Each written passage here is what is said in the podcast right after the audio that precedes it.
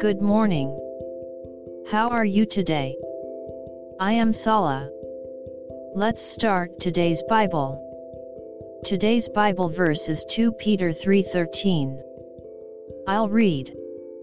Nevertheless we, according to his promise, look for new heavens and a new earth in which righteousness dwells.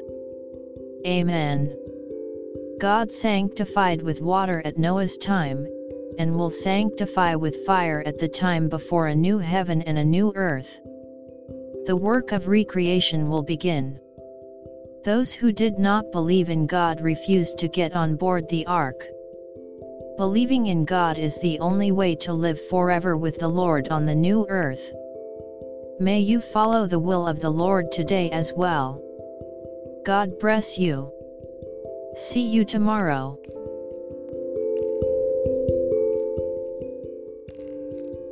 you